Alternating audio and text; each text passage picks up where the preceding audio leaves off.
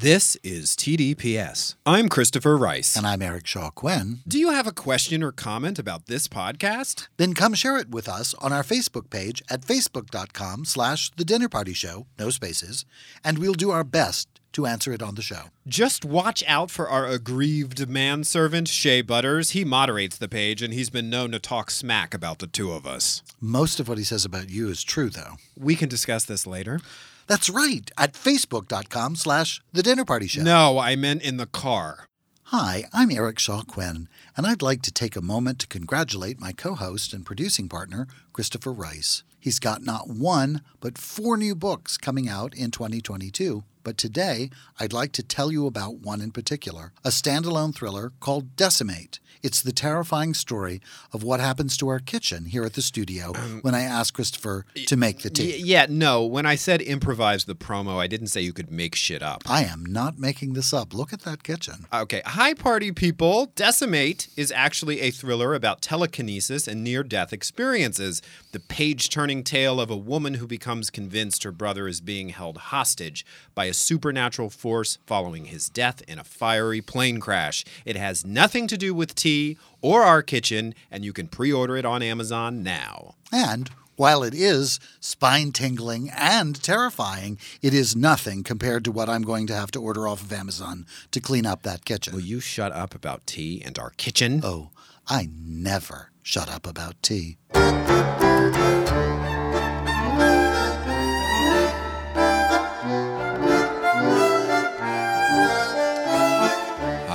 Christopher Rice, And I'm Eric Quinn. and you're listening to TDPS Presents Christopher. And Eric. Welcome back to the podcast, Eric Shaw Quinn. How are you feeling Well, today? it's lovely to be here. I don't know. Eh, eh, You're here, and you kind of chat my ass. eh. So, No, that's not really it. I just, yeah, I feel all right. do you want to talk about why you're feeling the way that you feel? Well, you know, I could always use a nap. Wouldn't complain about a nap. Would you like to take a nap right now, or I, while I do Yeah, this? Yeah, you just do the podcast. I'll and do I'll the just true sleep. crime. I'll just sleep through it. You put me to sleep anyway. I'll read the notes. I'll just read my notes. really, and this is such a reverse is true. Christopher can fall asleep on Oh the my rack. god! Oh my god! Oh my god! Anywhere, anywhere, but anywhere I'm still. I'm gonna fall asleep right now. Yeah, if he still. slows down, he goes to sleep. It's like a shark. I'm like a shark. He stops moving, he go, he loses consciousness. I'm like a shark or everyone's dad. We once had a fight over the end of an episode of The Closer because Christopher fell asleep and slept through it and didn't And I remember. was too embarrassed to admit it. I was didn't like, remember the ending. and I accused you of not describing it properly. I was like, I don't feel that's not what I remember. And I'm sitting there thinking, I remember blackness and a weird dream with a snake. Like I don't remember this episode at all. and the sense of people yelling in my house and at some off. point in the conversation, that became clear. You fell asleep during this. You don't even know what the ending of this is. You're yelling at me. it was yeah. So I fall asleep. I didn't fall asleep during this special that we're going to talk about today. Um, I like this series. I will say that it's called "The Crimes That Changed Us." It's an interesting series. It's, it was like I was. Yeah, it is. We've done an episode of this before. I, what did we do with this? Richard before? Jewell. Oh right. So clearly, the people who came up with the title "The Crimes That Changed Us" are of my generation because these are all crimes from the late '80s or the early '90s that the producers must have seen when they were young on television. maybe so. Other offerings include the McMartin preschool scandal, which is something we've touched on but not covered on the podcast. Um, Richard Jewell, as I said, which we did. Uh, Andrea Yates, I think, is a is an episode. The mother who murdered her children in the bathtub. The, the nanny scandal. The nanny who shook the baby. Like all of these are early to mid '90s crimes that were heavily, heavily covered in the media. And the one we're talking about today is the murder of Selena. and then it's the focus of the way in which the crimes are covered. It's Yes. really. It was. I was kind of taken aback by that. It was like, oh wow. it- nobody is interviewed on camera. You hear the audio of their interviews, which were clearly conducted in the in the present. Everything you see is news footage, which I that is my jam. That I, Right. li- I if everything could be like that, I, I would. I, I just feel like it takes you there. It shows you what the environment was like, what the mood was like, um, and the structure of this one was a was a bit weird because when it comes down to the crime, it's a horrible crime. The impact of the crime.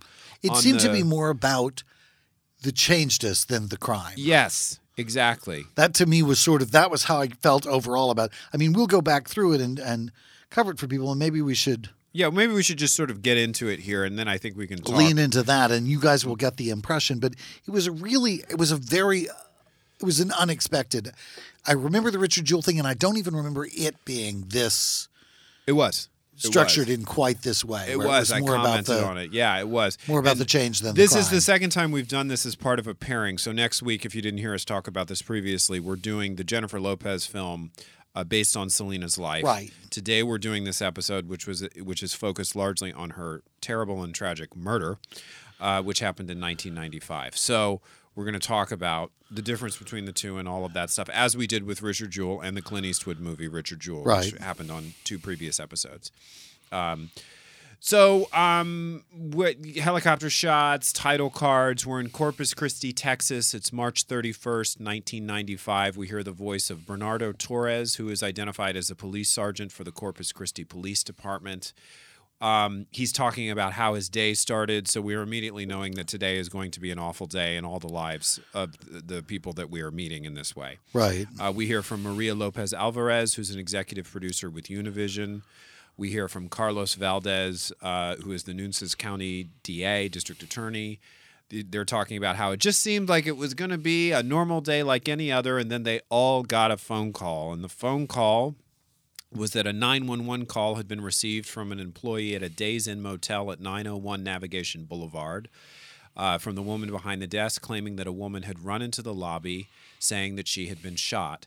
It turns out this woman is Selena, who in this moment is a huge star in the Latino community. She's getting ready to cross over into the English language music community. She's literally sort of standing at the precipice of this big step forward in her career.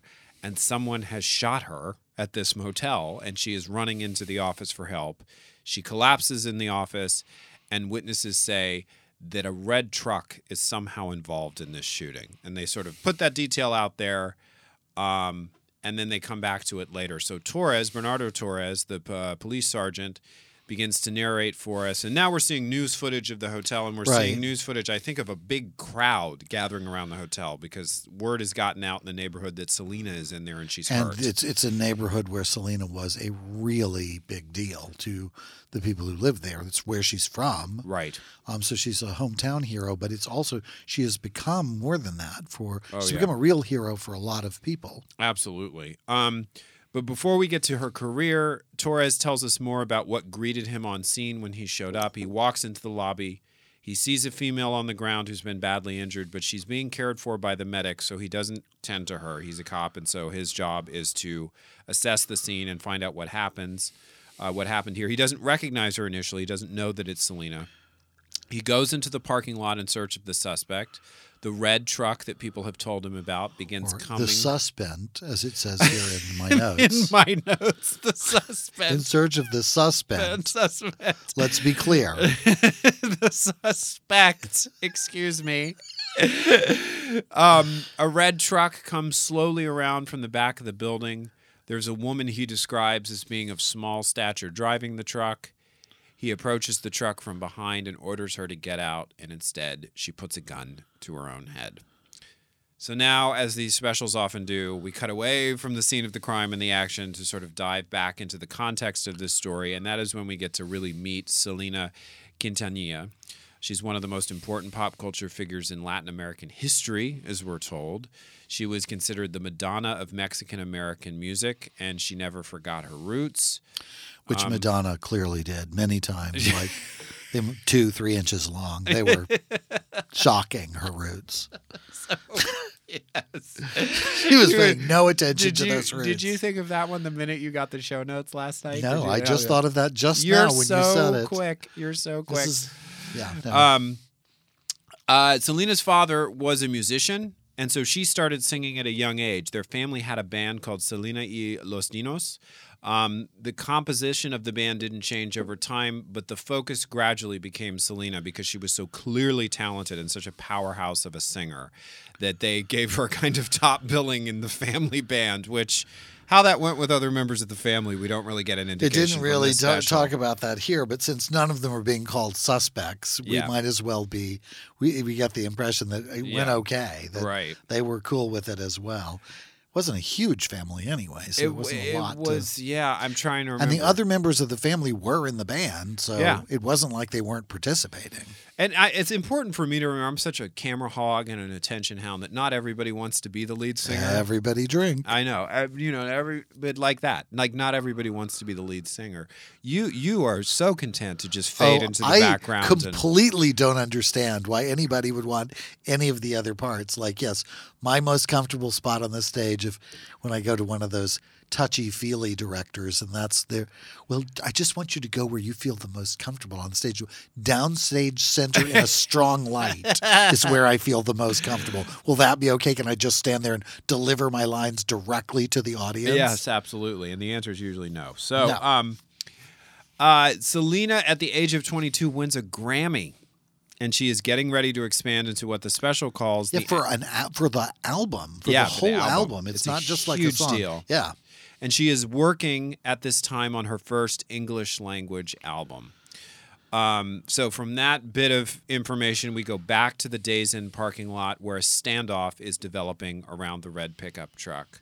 Uh, we're introduced to Larry Rucker Young, who's a hostage and crisis negotiator for Corpus Christi Police Department. A SWAT team is called in, and a lot of spectators are gathering. And Larry Young tells us he's not used to working on scenes with crowds quite this large. But again, as we said earlier, word is out that Selena is Yeah. in trouble and she's on the property and being tended to by medics. And everybody is invested in the outcome.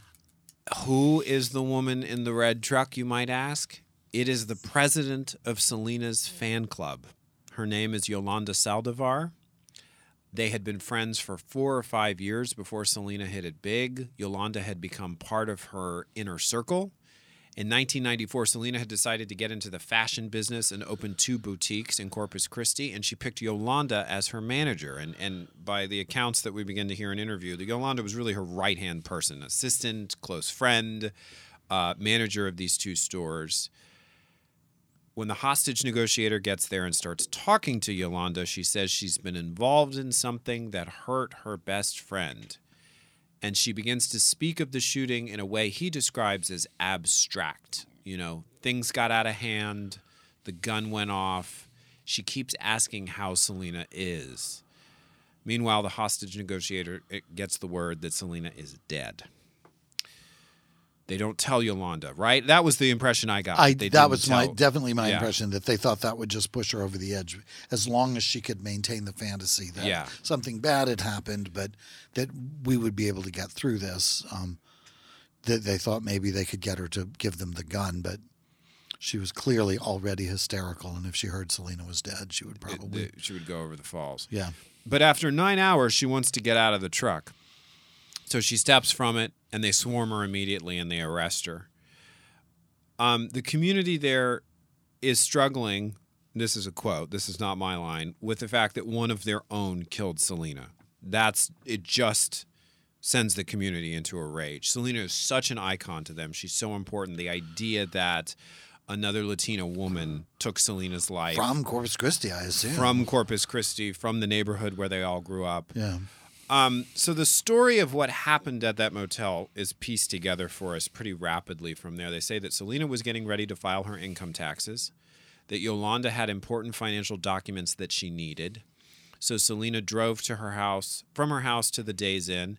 There's never really an explanation for why Yolanda was at the Days Inn. It sounds like she was staying there. I don't know if they simply agreed to meet in a room there as a central location, but there I went on Wikipedia and found, I cheated and found some more information that maybe we'll do next week when we do the movie, which goes into whatever. Okay.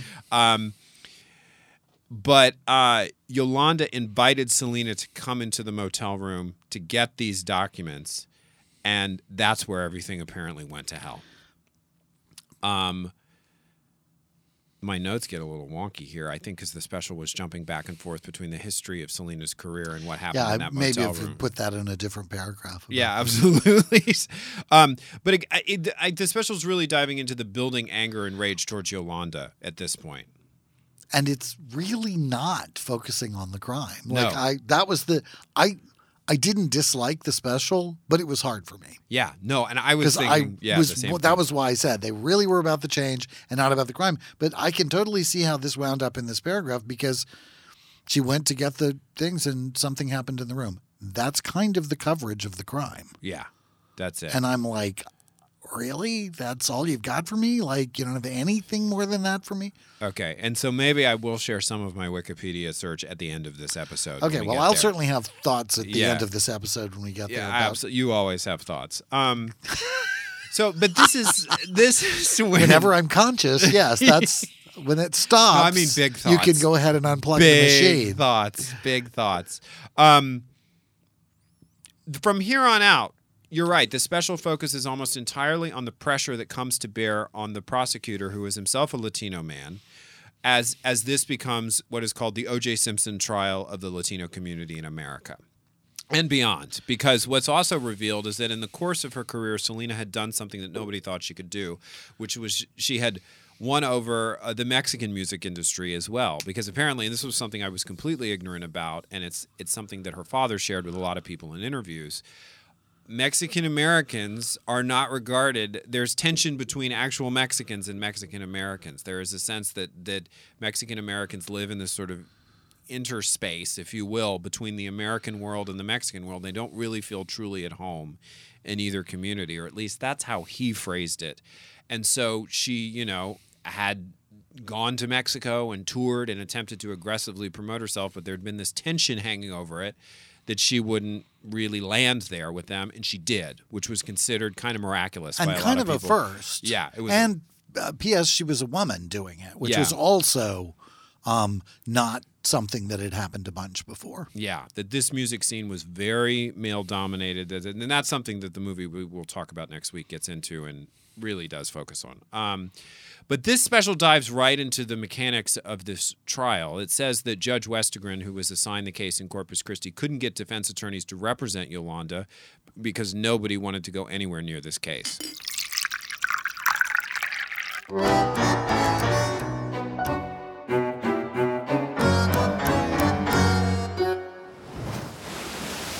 Eric, Yes, Christopher? are you sick of doing promos for my new books yet? That depends. Are we at the beach? Yes, we're at Sapphire Cove, the fictional Southern California resort featured in my new gay romance series coming in 2022. This is alarming. When did we go outside? You were transported by the powerful prose of C. Travis Rice. That's my new pen name devoted to steamy and emotional tales of romance between men. Yeah, no, that's not it. I was about to eat a sandwich in the studio, and now I'm being harassed by seagulls. Brandon, get rid of the seagulls, please. Oh, that's much better. Now I have to pee. First, pre order your copy of Sapphire Sunset, the first installment in the Sapphire Cove series, which goes on sale March 1st, 2022, from Blue Box Press. When a new member of the resort security department falls hard for the nephew of the wealthy family that owns the place, sparks fly, and sexy scandal ensues at Sapphire Cove. Uh, yeah, c- could you pre-order that for me? I'm going to run to the little podcaster's room. Brandon, come get this seagull. I can't help it if my writing sets the scene. I know what I'm going to set if someone doesn't come get this seagull. Where'd you get that sandwich? Sapphire Sunset, the first book in the Sapphire Cove series from C. Travis Rice, now available for pre order. Eric, Yes, Christopher? have you been to my website lately? Why would I go to your website? You're sitting right here. Well, it's the place to find out all about my new books. Why would I go to your website for that? Again, you're sitting right here. All right. Well, for people who aren't right here, ChristopherRiceBooks.com is a great place to get information about my new releases. which you'll give me copies of because I'm sitting right here. Yeah, maybe. But for those who aren't currently sitting in our studio on the Sunset Strip, check out my website, sign up for my mailing list, and check out all the posts on my blog where I talk smack about Eric Shaw Quinn. What smack? Shut up and read this new book I wrote. Fuck that and fuck ChristopherRiceBooks.com. This ad did not go as planned. This was an ad?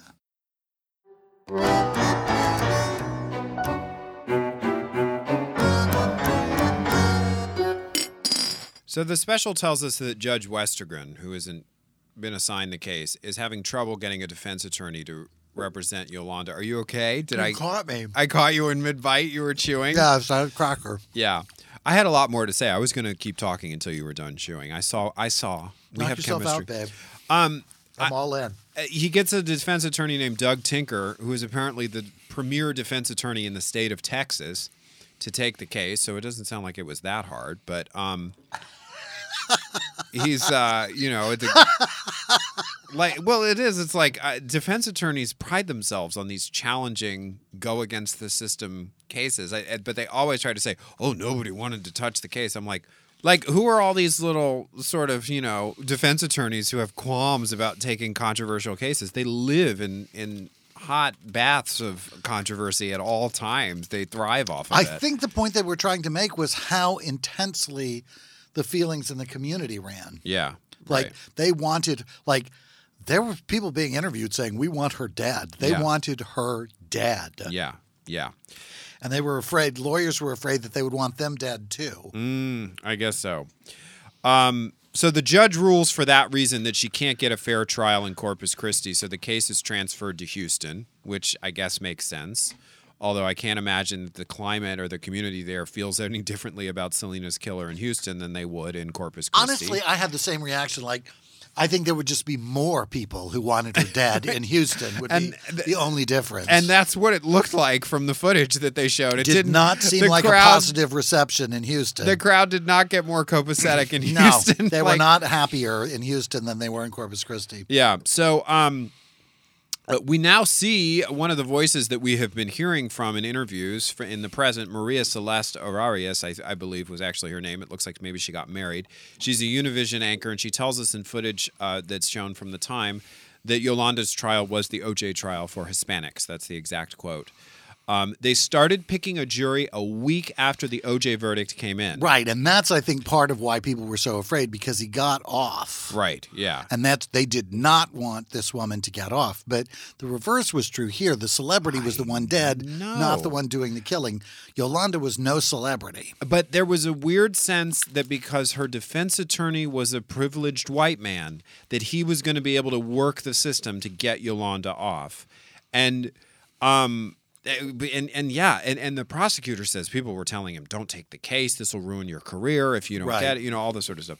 So, um, And I think that had to do with his feelings of being second class citizens in Texas, you know, of of not feeling that they were getting equal justice under the law Yeah. as a group. Right. Her fan base also did not really trust the system to give them justice. Absolutely. So now we get this sort of popping back and forth story. We're getting more about the history of Yolanda, Selena, and Selena's family.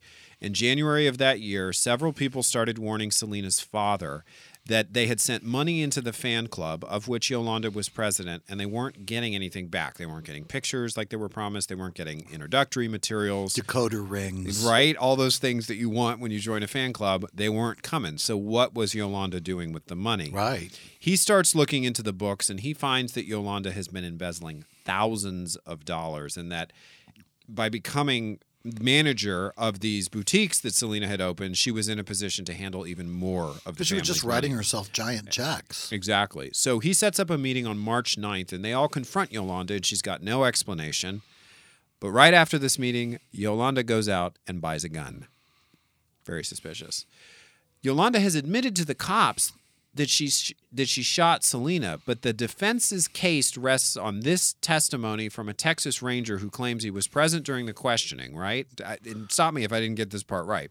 he says the ranger testifies that Yolanda made a statement that the local police did not include in their report, which is that the gun went off accidentally. And the police are saying that's not true. And we have eyewitnesses who said Yolanda chased Selena with that gun and called her a bitch over and over again at the top of her lungs. Yes. Bitch, bitch. And the prosecutor does the vocal impression Yeah. of Yolanda screaming it. And this was seen by presumably the people who placed the call to 911 from the office But of they're the Days they're Inn. saying that because they didn't include that phrase, that her confession to doing it isn't admissible. Jesus Christ. Wow. Yeah, that's the. I was like, I remember taking these notes. I'm like, Eric will have absorbed all it of just this. it didn't it wasn't just that they didn't include it, but it Right. was that it invalidated the Mm-hmm. rest of her uh, her confession because because she never really disputed that she did it. Right, totally. Um, our closing arguments happened on October 23rd, 1995. For all of the pressure on this trial, the special spends almost no time on the trial. We don't talk about witnesses. We don't talk, other than that, what we just told you, you know. No. Um, there was one charge for the jury to consider either first degree murder or not guilty. The jury's out for two and a half hours. and Which is a bad sign. Is it a bad sign? Oh my God, that's long enough to order lunch and then come back in. You know what Yeah. I mean? Like, okay, well, we had our sandwich, burner, Yeah, fryer, right. fry a bitch. you mean a bad sign for Yolanda, Oh, yeah. not for the prosecutor. Oh yeah, yeah. no. Like if they've made up their mind that quickly, they knew when they went in that room. Yeah, exactly. that's fast. They find Yolanda guilty and she gets life in prison. But according to the special, the community is left feeling like they don't have enough answers as to why Yolanda did this. Um, I they- kind of I'm with the community. They want Yolanda to tell her honest side of the story. So Yolanda agrees to give an interview to Univision. And it is deeply disappointing to the community because what Yolanda says is that she has received an anonymous letter through the mail, which is a. no, not even through the mail. It was just magically delivered to her. Oh, she didn't. She just said not the mail. It didn't have a stamp It was or anything. just she's not even sure how it was delivered to her, but she got this letter and The letter says Selena is very upset with how Yolanda has been treated. And she also says Selena came to her in a dream to say the same thing. And that Yolanda, Yolanda claims Selena was suffering immensely, but she can't reveal why. So she's so sorry. She can't tell you Yeah, why Selena was suffering. And so basically, what the woman who conducted the interview, who we've been hearing from right along, says is the interview only revealed that Yolanda is completely fucking crazy. absolutely out of her goddamn mind. Absolutely Like and it really was it's worse than Christopher's describing it because Yeah. it's like, "Oh my god, what a wackadoodle." Like Just it was completely, She's yeah. oh she's oh you my mi madre. Oh you're Mm-hmm. yeah. I, I miss you. I wish you were still with me. She like You were the great like she didn't do life. it like other people did it or some force made her do it. She's completely. It's like the hostage negotiator Or like says. it was a favor that she did for Selena by killing her because Oh, life was so hard for Selena yeah, being a huge breakout star who was really getting ready to be an international superstar. yeah. That was really a tough break for her and Oh my god. Selena and she finished her she saved her from having to do that by killing her. Uh, so Yeah, it was a it was a crackers interview. uh, just just unbelievable. and she wore like a ringmaster's outfit. And I should say, I, I um, I glossed over it. The, the, what they show a lot of is um, in the trial section of it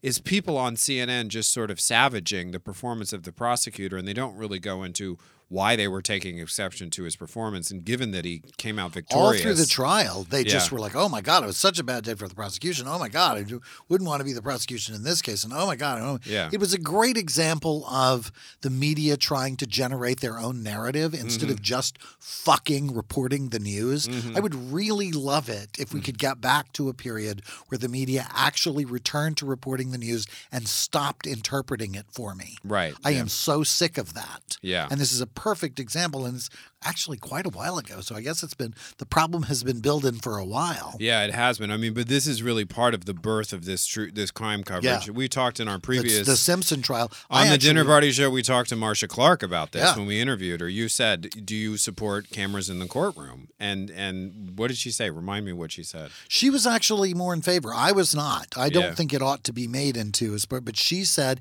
it kept the reporting uh, more honest. That Wow. people were more likely they people would know what really happened as opposed to having it interpreted for them. So she had kind of the reverse for exactly kind of the same reason. No, I think I might have missed it. Did they not allow cameras in this courtroom? I don't think there were cameras in And the courtroom. I think did that- not have the impression of that. that might explain the venom of the commentators we kept seeing because they were free to set the whole narrative and Yeah. to say, yeah, If there were included in the courtroom, the, the footage was not available to the people who made the special, which, which I can't hard believe to is believe true. given how much footage. And how much time it's been. Like I just I can't imagine that you know, that would be Freedom of Information Act footage. I, I just I Yeah. don't think that that seems unlikely. totally. So I guess I'm guessing they wouldn't I don't know that I've ever seen a trial from Texas televised.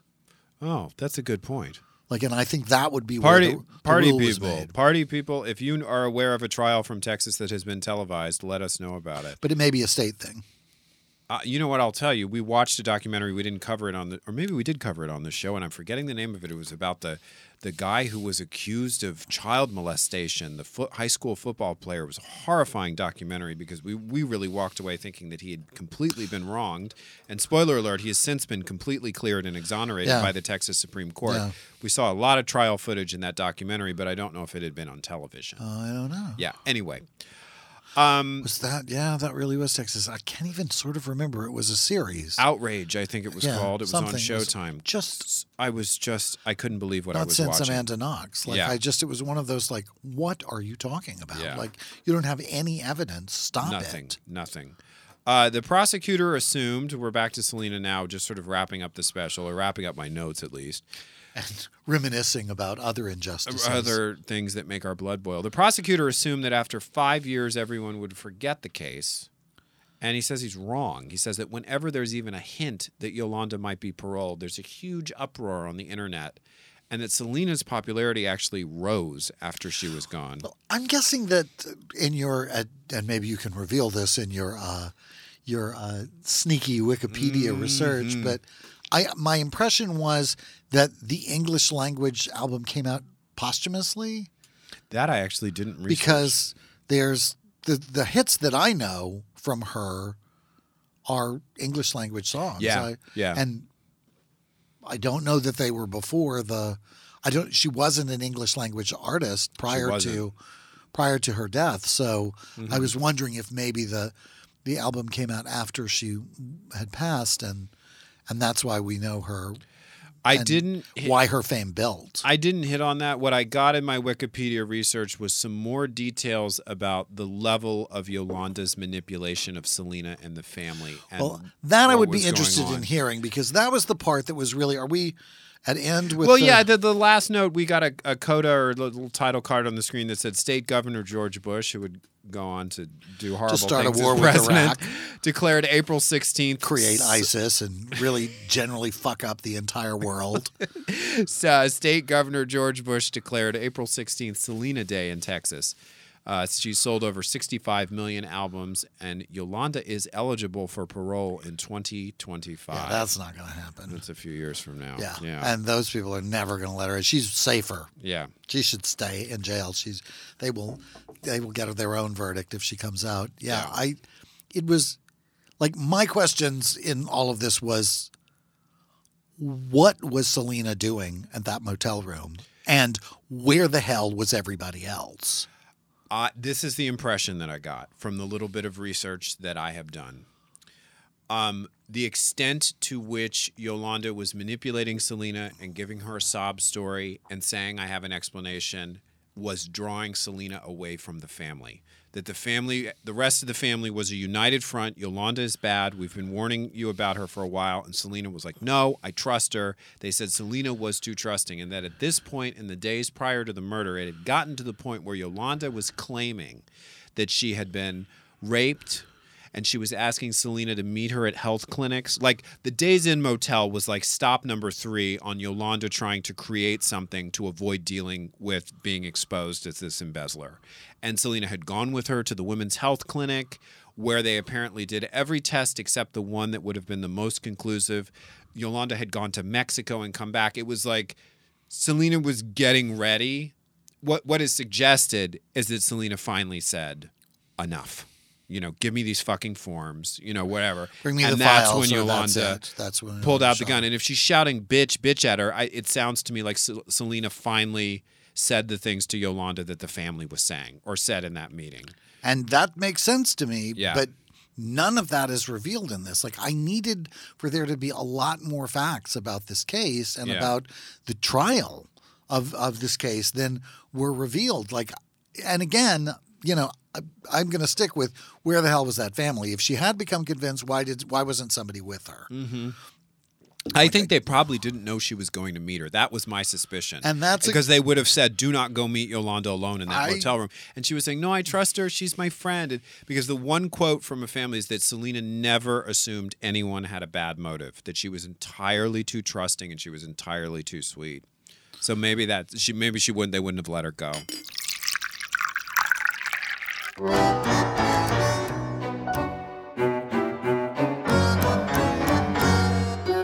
I'm Christopher Rice. And I'm Eric Shaw Quinn. And Eric and I aren't just podcasters. And bitches. That's right. We're also authors, and you can buy all of our books at www.thedinnerpartyshow.com or tdps.tv and wherever ebooks are sold.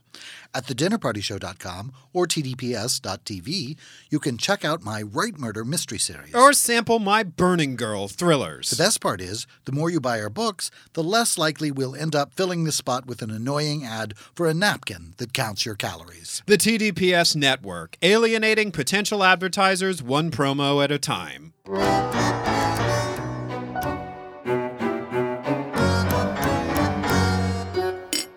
Yeah, I it is a it is again I a part of this the, this particular coverage that that I had a challenge with. I, I certainly was interested in having a sense of who um, Selena was, but I did not get even a good sense of that beyond her professional uh, standing, relationship to the family, like uh, personal relationships in her own life. Mm-hmm. Who else was involved? Like even if, like surely there were other people in the fan club besides Yolanda. Why were none of them with her? Why was mm-hmm. Selena pursuing this? Why wouldn't somebody else go to get forms? Why would she even be involved in that? I I felt like it was a real like it may have been her own doing and you know, people make bad choices that get themselves get them killed all the time. So it may have been the, the undoing of her that she didn't involve anybody else. She may have been the reason that nobody else was there. But that was the biggest question for me. And I needed for somebody to explain that. Like it's sort of like um, it has become impingent on uh, the the makers of uh, mysteries and thrillers and what to establish why you don't have cell phone service. Oh my God, I'm going through it right now. You can't. Yes, you can't like- not yeah. have cell phone service for no reason. Like you have to have the reason. You have to establish that in order to isolate the person from just being able to call the police. Why didn't you just call the police? You had a cell phone. Um, Mm-hmm. and I think that's what I needed here. I just needed some kind of explanation of what she was. Those two questions. Why is Selena doing this at all? Mm-hmm. And why is she alone? Like I just I, I, I was shocked because I didn't know much about the case. I knew who she was and I knew she'd been murdered. And I had always assumed, based on what I knew, though the president of the fan club got fired and probably knocked on her door at her house, and Selena opened the door and she shot her. That but to been- hear that Selena was the one in the midst of this turmoil going to try to fix this meeting. going to Yeah. some lousy motel out by the airport to meet up with her and got Mm-hmm. to get tax forms, which this, you're right. At this point in Selena's career, why isn't somebody Why else is somebody not this? going to get whatever? I mean, apparently she was and I would if you told me, well, you know, actually Yolanda was her assistant, so the person she would have sent would have been Yolanda, and Yolanda didn't wasn't working for her anymore. So Mm-hmm. Yeah.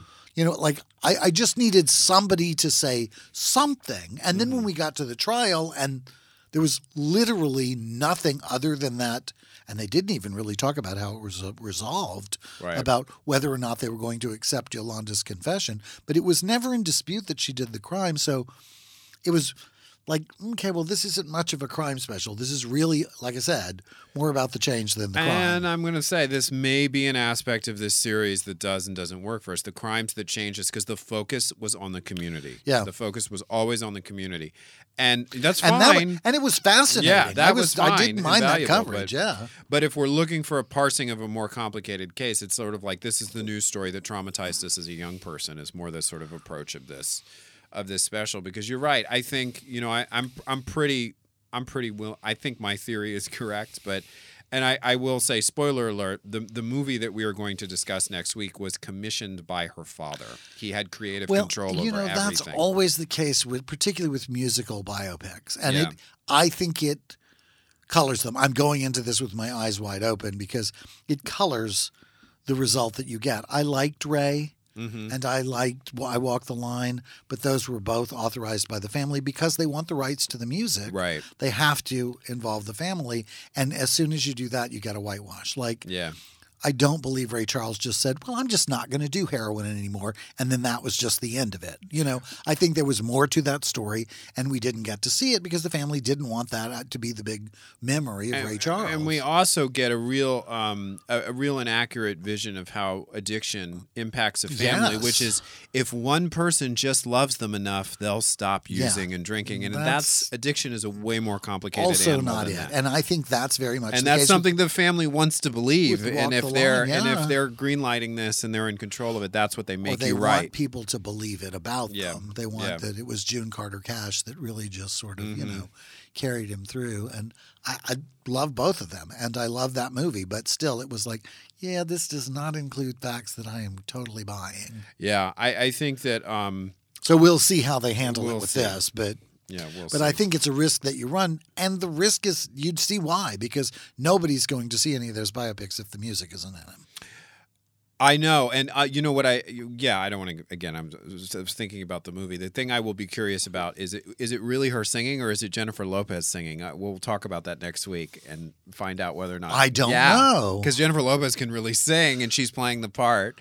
Um, But it kind of is the because Jennifer Lopez was actually a dancer. Like, Yeah. didn't didn't it kind of set her up? Did this was the, Oh, yeah, this, this is the movie yeah. that made her and kind of a, made a movie star. Like Yeah. before this, she was fine, but she was you know she was a fly girl on In she- Living Color. Absolutely, Yeah, she, was, a great. dancer, and she was great, and she still is. But Right. um, but that's so it d- isn't like she came to national attention because she was a great singer or a great No. actress. But I think so. We'll find out. So we'll see how this goes. But Yeah. I, I don't. I don't have any idea. So uh, you know, I think that um, there are. I it's also I think a function of how young Selena was when she died. Like the family was all alive to sort of tell the story that they really wanted to be told that they thought was true. And you know, like it, it was like we didn't go. I don't think we even went into the fact that Selena got married in this special, "The Crimes That Changed Us." They didn't talk about her husband at all. they didn't Yeah. talk about her life at all. And my takeaway was that the family didn't participate. Yeah, because there was nothing. I mean, there was like the only footage of her, even as a performer, was like news footage at a distance. There wasn't her singing. There wasn't like none of the Selena stuff was in this. yeah, totally. Like, and the family certainly wasn't in it, and there was no real background. But it's a good point about considering her age. She was real. She was 24 when she was it that? I thought she was even twenty two. Maybe so. She was very young when she was murdered. And so, you know, okay, so maybe some of those bad decisions that we make when Mm-hmm. we're younger were in at play. Yeah, Um, and because you have less experience. yeah. And if you've been a like if, if like her, you'd been singing all your life, like, you'd have even less experience of the world. Yeah, I'm thinking about more of my Wikipedia research, but I want to save it for the next episode. Oh, Yeah. you're so you're wily. You're a wascally I know, I know. wascally podcast host. I, I, I cheated. I cheated. But sometimes when it's like this and you feel like there's so much missing, you kind of can't resist. You're like, okay, what? Don't you do that? Like movies, like we're going to talk about next week. You go immediately and Google what's the fact versus the fiction. You watch anything that like is based on real life. You I do it with stuff that we're not covering. Yeah, totally. Like I will say, did he really do this? Who is this character? Is this a real thing? Is this is this really happened? Like Right. And so yeah, I can I can totally see that. I you know with this, I just thought as I was watching it, well, maybe more of this will get filled in when I watch the movie next. You know what I mean? Like I think I would have been more inclined to go sneak around and do sneaky um, Wikipedia research hmm if I hadn't known that I was going to watch the movie next. Yeah, right. Totally. Okay. Um, but yeah, I will not talk about my Wikipedia research anymore until next week. Well, I did talk about some of it as it relates to Yolanda. just a little bit. But yeah, I didn't even know who Yolanda was. Like, Mm-hmm. there was nothing about any of the players in this crime Yeah. in this show. Like it, it's a really fascinating picture of where she was as an icon in that community and the, the reason for that significance and the reason this crime hit that community so hard. Right. But that's it. That, there And was, one of one of the interview subjects is a is identified as a fan of hers, Yes. a male fan, um, and he gives a lot of the context and voiceover to what the how the community loved her and what she represented, Yeah. and um, that sort of liminal space. I don't know if that's the right way to say, but between being a Mexican and being an American, that that that, that community inhabits and struggles with. Um, it, which was was new to me. I would have thought the cultural through line between Mexico and Mexican Americans was sort of uninterrupted. You know, I didn't. But um, what I don't know is what I don't know, and I'm Well, and I have to say, the impression of America from the viewpoint of other countries is startling. yeah, it is. Like I always use the example of that um, MI5 television show. Tell from- us more about England. that. Yeah, Well, like I went to live in England for a while, and it was really like it was eye opening. yeah, I, because I just assumed it would be like America with English accents, and it was not. Yes. Like I realized what a bunch of spoiled pigs we really are. Like, wow, this is really a difference. Like Yeah. even here, like there were things, cultural things that were just like. My favorite example was always the train at Knightsbridge at Harrods. The station broke because the um, the escalator wasn't working, and so the train just stopped stopping there because the escalator wasn't working. And you know, like the the train at Bloomingdale's on the E train in New York, okay, that might have happened. The escalator broke and they closed the station for one day, and you had to walk back from the next station. But the second day in New York, there would have been riots. In London, it went on for a week. Oh my god. I mean, I just couldn't believe it. It was like, really? You can't Wow. just like, mm-mm. no. The Americans just the stuff that we will anyway. So, mm. context. That was. Right. sort of my. There's a there's a series called MI5. I can't remember who's it. Anyway, I'm not going to Matthew Macfadyen's Matthew. Macfadyen. I was going to Yes. guess him, and then I was like, is that really true? Also, I think the guy who played. Um, uh, the lead in Equus is in it. He's now an old man, but like Mm-hmm. the the Richard Burton Equus, uh, Firth, Peter Firth, I Mm-hmm. think is his name. I think he's in it. Anyway, so it's like any crime show, except it's set in England, and it's the MI5 is the sort of English version of the FBI. right. Um, so it's about domestic investigation and domestic crimes, and whereas all of our stuff is about terrorist groups trying to blow up stuff and all the other, all of their really terrifying stuff was about us. and I was like, oh dear. Uh, we're the bad guys. Are we really this terrible? Yeah. Like other countries' impression of us. So it may have more to do with American than Yeah. Mexican American. Like if you're part of that, then you're part of that. And Right.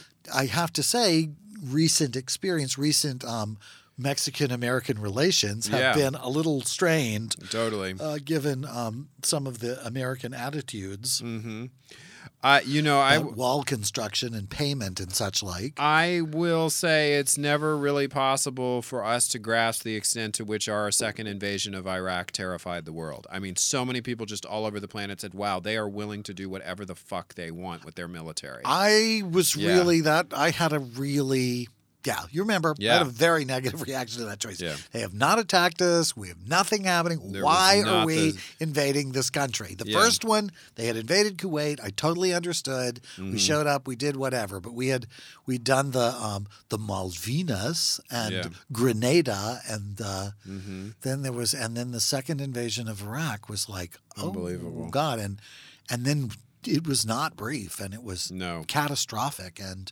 it was completely unjustified and I Yeah. just have to say and we're still dealing with the fallout and the consequences of that horrible horrible decision and so um yeah I I I just yeah I, I think that that can't have helped but No. our military is so much bigger than anybody else. It's like I think if you combine the next 10 hmm militaries, they're still not as big as ours. Like Wow. it's, it is the largest employer in the country. It is the most gigantic entity, and you know, like there is no comparison. Like it is, Yeah. it's not even close, and that's got to be um, part of it. You know, the Mhm. intimidation. But you're right. I think it is the willingness to employ it at our own discretion and for whatever we want. hmm you know, which in Iraq's case, the only thing I can guess is they wanted the oil. I, I really, honestly, still don't know why we invaded Iraq. Mm-hmm. Um, other than that, it was just such a bad decision Terrible decision. all over the all. Anyway, Anyway, I don't know how we got off on that, but I- yeah. Americans are terrifying. well, we were People talking are scared about of us. we were talking about the challenge for the relations between Mexicans and Mexican Americans, and I think it may be the second half of the hyphen. Right, the American the challenge were the than challenge. just the first part. It's Yeah. not that they're they're they were from they're of Mexican ancestry. It's that they're Americans. Mm-hmm. Yeah, yeah. That to me would be the more. If I was in, on that side of that Yeah. border, it would be like, yeah, that's a tough group. There, Yeah. there's a lot of good things about them, but boy, they when they are not happy about something, when it's gonna- Americans don't think something's fair, everybody run. absolutely, it's not going to go well. That's uh, yeah. No, yeah. I think that uh, I think that that that that that may well have um, have set in it. So, what would you have done to make this more responsive to? What we would have been looking for in a crime coverage, like it's still I- an interesting special. I had my own um des- I had my own highly personal curiosity which is and this is biased everybody drink I'm going to make this about me but I was raised by a celebrity Anne Rice is my mother if you don't know that um Also, where have you been? yeah right where have you been but the the somebody has said I think it's a, I think it's inspired largely by this story, but also by other stories. that celebrities are most likely to be hurt by the president of their fan club. What is that dynamic about? How does that happen? I am fascinated with that Yolanda's obsession as it intersected with her evident mental illness. What was she providing Selena that Selena needed emotionally? How did she manipulate Selena in that way? What was it? I, you know, there's a, this can make for a controversial discussion, and this is going to come up around the movie, which is how much of the killer's story should be a part of the story of the crime, because it's some you don't want to erase the victims, right? But at the same time, all of us who talk about these stories have a desire to know what makes evil tick and how evil actions are born. And we don't want to dismiss them with a pat, glib, psychological explanation. He didn't get enough love in his childhood. Yeah. Fill in the blank, all that sort of stuff.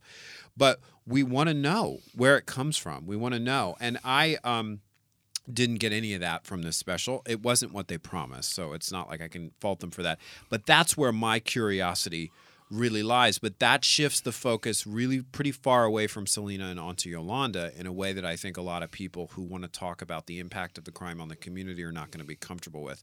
And and believe me, I don't want to let Yolanda off the hook. I'm not I'm not about exonerating but her or there's no- paroling her even. But There's no doubt that it was Yolanda. Yeah, that no. was the sort of the the thing for me that I think would have that I think they would have found, and it may be the reason that there's nothing here present, is that to me it seems like not that they were the cause of her death, but the problem was the on the family side of it. It's a family business, mm-hmm. and I think they depended too much on Selena to do too much of it. Mm. And the thing that she that that appealed to her about Yolanda was that Yolanda would do stuff for her. Right. She would take things off of her plate that she didn't have to to deal with right. and who she didn't really have somebody else to hand it to. Mm-hmm. The fact that she was going to pick up tax forms Yeah, is that's just, just I don't understand that's that I just story. like unless Yolanda is the person she would have sent to pick up the tax forms and there wasn't another you know there wasn't a second Mm-hmm. Yeah. in command to Yolanda to go pick up the tax forms I can't think of any other reason that she would have been going to do it I know. like it's just not a, t- a task that I would think Selena would need to do. You could send a messenger, put him in the mail, whatever. That's why it's almost like I think it's less like it was. It wasn't about forms, or that's maybe what she told people. But maybe Yolanda said, "I'm finally going to tell you what really happened. Just come and sit with me and talk to me." And then she did, and it went the way that it went, or she didn't, and it went the way that it went. That it was the final confrontation. It was Selena was finally expecting the truth to be told. Maybe. But that's speculation. Yeah, I, I I think you're right. I think there's just a lot that's weird about it, and it's it's such a horrible story. And she was so young, and she. Anytime somebody dies like that, right on the threshold of achieving their dreams, it's just shattering. I think, particularly for us, because we're ambitious, creative people, and we know how much that hunger. But the other thing that it does is that it they never get the chance to fuck up, so they become these sort of Christ-like figures Yeah, to their totally. fans. They they've died before they've Been human. before they've their clay Yeah. feet have been revealed to the Yeah. world in some you know human moment. That, Yeah. We are all subject to all the time. And I think that can also heighten Mm-hmm. um, people's response and commitment to Mm-hmm. uh, the celebrity. Like James Dean seems to have been a nice guy, and I liked, um, I liked uh, Giant. I'm not a big fan of Rebel Without a Cause. I don't really get it, but Mm-hmm. um, seems all right. Um, and that's kind of it. Mm-hmm. And it's like, was he a great actor? I, I don't know that we ever got the chance to find out, but people still carry on. Mm-hmm. Like James Dean, you know, hung the moon. I think it's because he was dead so soon. I think it's because he was so hot. And he was very hot. and I think that was part of it with Yeah. Selena. I think Yeah, the reason they call her the um the the Mexican Madonna or whatever Yeah. it was, the Mexican American Madonna, uh, was because she was performing in bustiers. She could also sing the roof off the house. I'm telling I you. mean, yeah. So we'll get to that next week. But um, yeah. So All right. next week so is next week more Selena, just in case you haven't had enough Selena. More Selena, but we're going to be talking. It's a true crime movie time about the movie made in 1995 that made Jennifer Lopez's career. That is called Selena. If you didn't catch that the first 600 but we'll times. get to talk about Jennifer as well. Absolutely. She's just Jenny from the blocks. right? Uh, until then and forever after, I'm Christopher Rice. And I'm Eric Shaw Quinn. And you're listening to TDPS Presents Christopher. and Eric. Thanks.